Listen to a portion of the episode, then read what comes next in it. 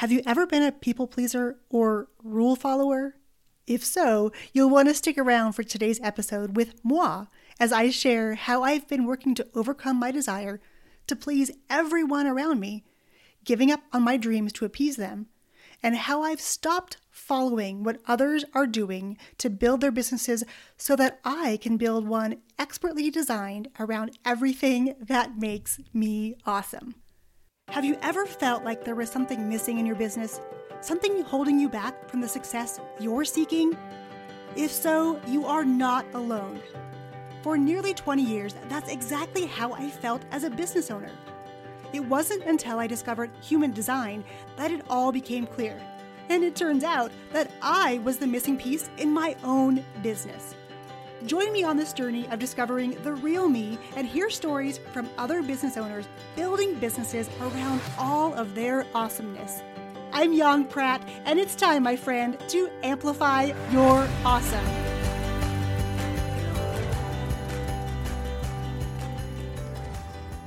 On episode number 300 of the podcast, I shared the story of how I went from performing art studio to doctor content and celebrated another milestone on the podcast. In the episode, I shared my number one tip for building a business to amplify your awesome.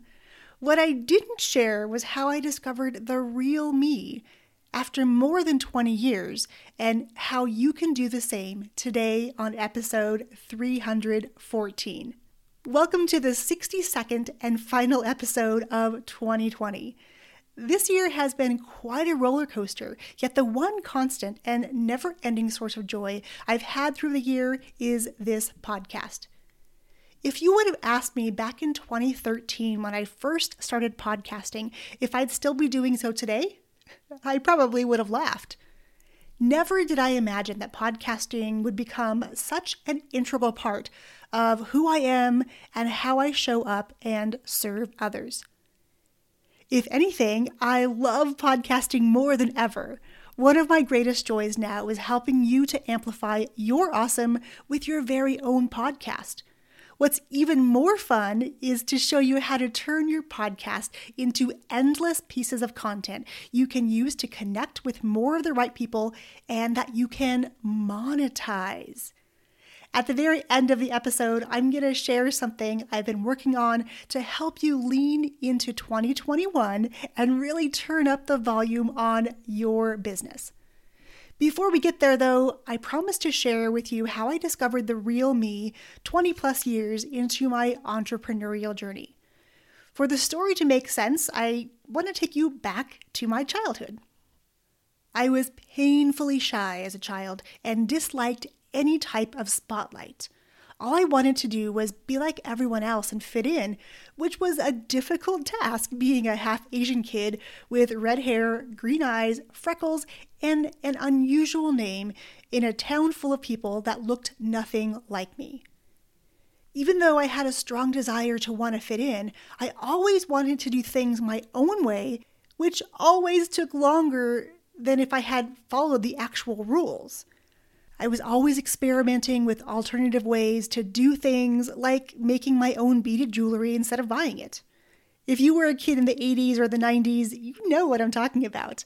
I had so many beads, and the money I would make from babysitting or part time jobs would be used to buy more beads and supplies. Beads on safety pins strung onto elastic, beading on a loom to make intricate patterns, which actually proved to be way harder than I thought, so that didn't really last all that long. I'd usually keep these pieces for myself, but would rarely wear them for fear of standing out. Or I'd give the pieces away to friends, secretly wishing I could sell them, but I never did. I just didn't know that making things and selling them was a real thing. I dreamed of becoming a famous artist and a writer. To this day, I still have journals full of poems and short stories and lots of drawings having a short story published in a local Writers Festival book, and an award for a local art contest were definitely highlights of my childhood. No one I knew was a writer or an artist. Everyone in my life worked real jobs where they were expected to show up at certain times every single day. My mom usually worked two jobs. Even though I loved reading and new people became writers, it really didn't seem like a possibility for me. Instead, when asked by well intentioned adults, I spouted off practical careers like teacher, lawyer, or doctor, all of which were always praised.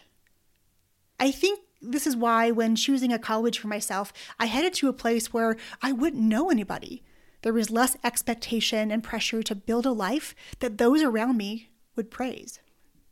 I went off to college just two weeks after graduation because I was done living in a small town where everyone knew me. And it was that first semester in summer school that I discovered dance at age 18. I set out to study pre med at Weber State University, and in that first semester, I needed an elective class, so I chose modern dance. Though I was on the high school dance team, I had never really taken a real dance class in a real studio. It didn't take long before that dance class became one of my favorites. I quickly found that dance was home to me. It gave me the space and the freedom I needed to leave everything on the floor and express myself in a way that I had never done before. Dance brought me joy. It made me want to be the best version of myself. It became my playground, my laboratory, and my safe place to escape the rest of my college experience, which honestly wasn't so hot. The more I danced, the more I wanted to dance, which really got in the way of school. Oddly enough, it turns out that late night rehearsals don't mix well with 7:30 a.m. science classes. This was especially true when those classes were held in large lecture halls with professors that insisted on turning the lights off to the lecture using old school slide projectors. After meeting my family through dance, traveling and performing throughout that first year of college, I made a decision to stop dancing because it was getting in the way of academics. I reasoned that I'd have more focus on my real schoolwork without having the distraction of dance. I needed to get serious about my schoolwork to become a doctor because dance was no way a profession, as much as I truly loved it. So I made a drastic move and left dance and Utah to transfer to the University of Nevada, where I ultimately graduated with a degree, not in pre med, but health education. Once in Reno, it didn't take long to realize that I was miserable without dance. I was actually doing worse in school without it, so jumped back in really eagerly. It didn't take long before dance was a main focus in my life again, and despite the fact that I had only been training for a little over a year, I was asked to teach dance at a local studio and was even invited to become part of, of a professional dance company. With dance back in my life in a big way, I was so much happier, which actually proved to be key to getting better grades. But I still wasn't ready to declare dance as what I really wanted to do with the rest of my life.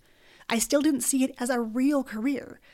I needed to be pragmatic after all and go out there and get a real job with my degree.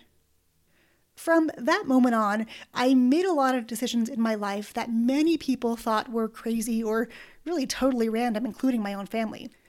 I'd often get looks of pity or curiosity as I shared my latest plans. I did things like packing up a suitcase and a backpack to travel and perform across the globe. I took a position with AmeriCorps as a grant writer and health education specialist that only paid a small stipend. This meant that as a college graduate and world traveler, I moved back in with my parents. I called up the local college to ask about teaching dance when I couldn't find classes for myself to take in our small little town. I opened a dance studio with a partner because I knew I couldn't run the studio by myself and ended up taking it over completely after just three months.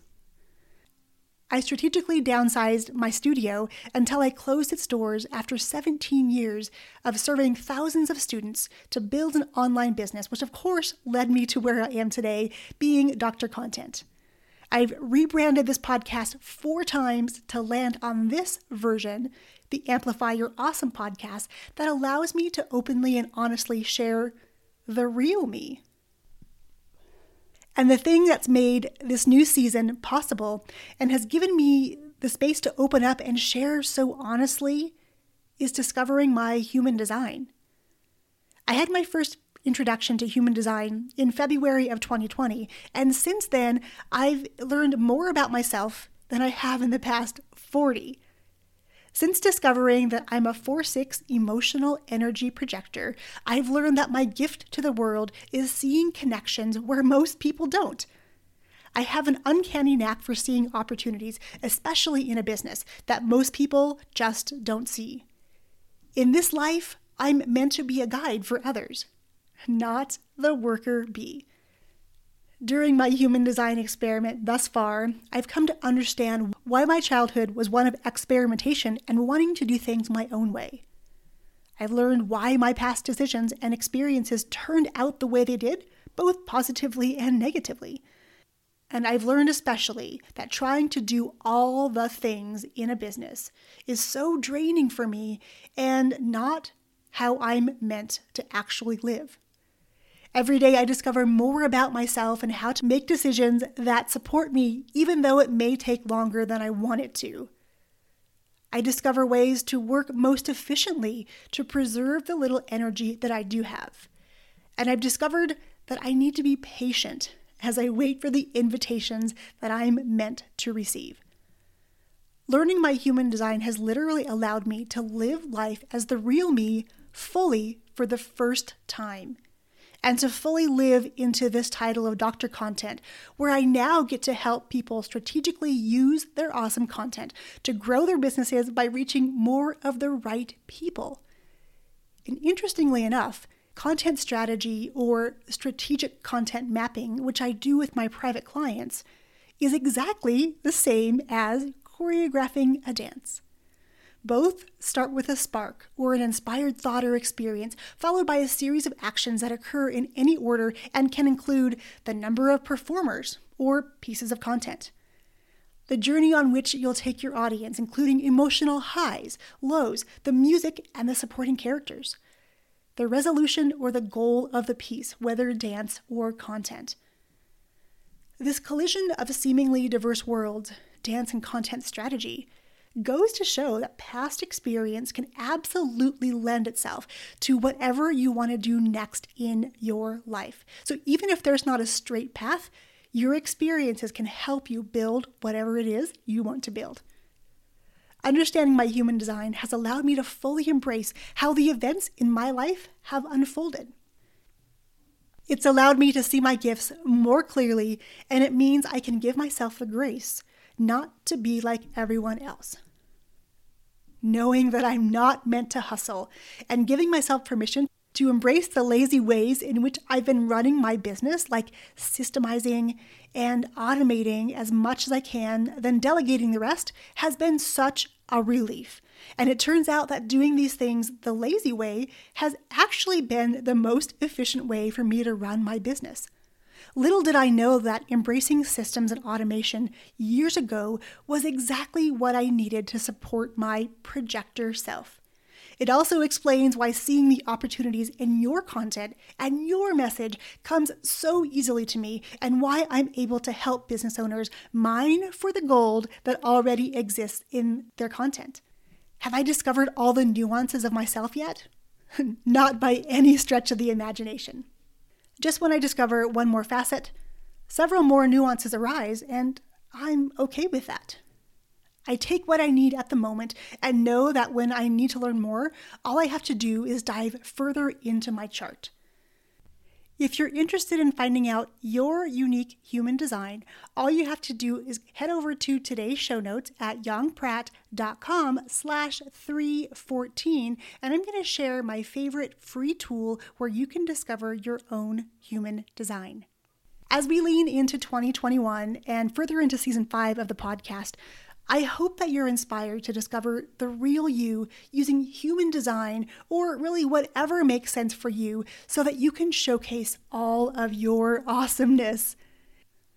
In the new year, I'll be bringing on guest experts to dive into human design and how you can use it in your business to really amplify your awesome. I'm also opening the doors to a brand new program in the new year called the 1 to 31 Content Formula. It is not just another course you get and forget. It's an eight week experience where you'll implement a proven process to literally turn one audio or video into 31 days of digital content so that you can use it across social media. During our time together, you and your virtual assistant will implement a custom strategy for automating and repurposing your awesome content so that you'll never have to wonder what to post on social media again. How awesome is that? And that's not even the best part. I'm going to give you my exact one page standard operating procedures, or SOPs, as you may have heard them called, to implement every single step in my repurposing framework so that your virtual assistant can do all the work for you. Why? because I get requests just about every single day from business owners who want to implement my repurposing framework and they want me to train their VAs one on one to follow my framework. But here's the thing not everyone has the budget to hire me one on one to train their VAs on my exact framework. So if you have a virtual assistant, a VA, or you're looking to hire one in 2021, you can literally outsource these exact step by step SOPs right away. And if that's not enough, I have some very special bonuses waiting for you, including my signature program, Podcast in a Weekend, which will only be available inside the 1 to 31 content formula starting in 2021. If you don't already know, Podcast in a Weekend is my most successful DIY program where I show you how to go from zero to your own podcast in one weekend. Graduates have launched their podcasts in as little as four hours using this program. So, if podcasting is on your goal list or your vision board for 2021, you can make it a reality when you get the 1 to 31 content formula. Whew! So much goodness is coming your way in 2021, and I cannot wait to share it with you. As this crazy year comes to a close, I really want to wish you joy and so much happiness. My wish for you is that you create a business in 2021 that is expertly designed around who you're meant to be and who you're here to serve at your highest level, making a global impact with your message. As we head into the new year, I invite you to come on over and let's continue this conversation about human design and discovering the real you. And if you want to know more about the 1 to 31 content formula that's coming your way in January 2021, come on over to today's show notes, yongpratt.com slash 314. And until next time, my friends, I wish you an amazing new year, and I'll catch you in 2021. Cheers. Thanks for tuning in to the Amplify Your Awesome podcast. Be sure to hit that subscribe button so you don't miss any tips, tricks, or secrets on building a business based around your awesome. Hey, and while you're there, leave us a rating and review. Let us know what you think of the show. And until next time, my friends, go out there today and amplify your awesome.